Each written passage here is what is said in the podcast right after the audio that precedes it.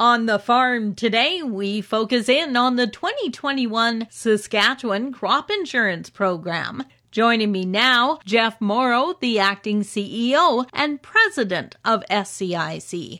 Jeff, crop insurance coverage is expected to reach record levels this year. What we're seeing this year, Glendalee, is uh, our coverage increasing to an average of $273 per acre, and that's up from 224 last year. So it represents a, a 22% increase in coverage.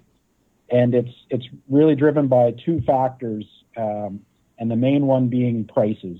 Uh, we've seen the commodity prices increase, and the expected values are staying strong for the for the coming year. So that is one of the big drivers for that record coverage. And of course, the other piece is yields, and we are seeing a modest increase in the yield coverage that we're able to offer for 2021 as well.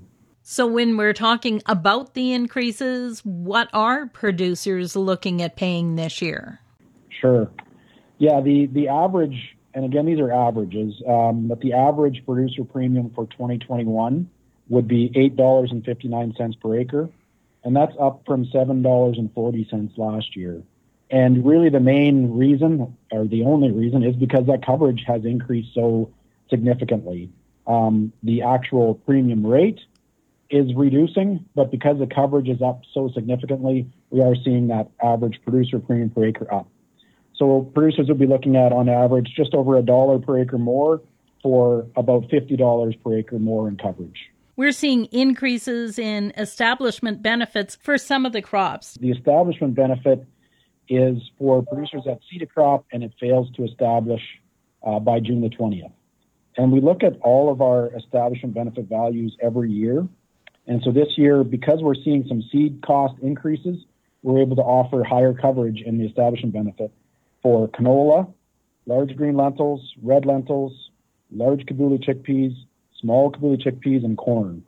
Um, so for canola, it's now $70 per acre, large green lentils, $50 per acre, red lentils at $30 an acre, large Kabuli chickpeas at 65, small Kabuli chickpeas at 45, and corn at $95 per acre. What else is new in 2021? I understand there's changes for hay and forage. What do we see there? Yeah, the one of the changes we made this year is to have uh, tame hay or you know acres that are intended for forage production, tame forage production.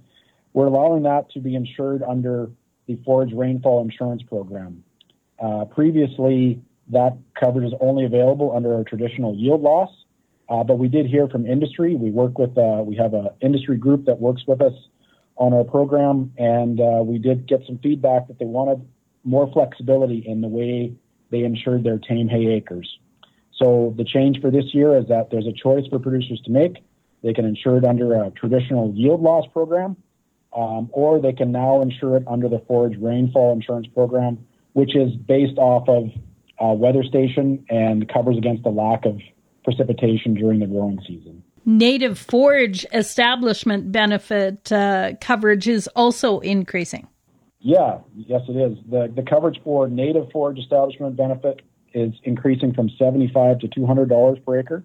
And again, that's driven from the, the seed costs for that, for that particular forage species. And the forage establishment coverage for other tame species is also increasing, increasing going from 70 to $90 per acre.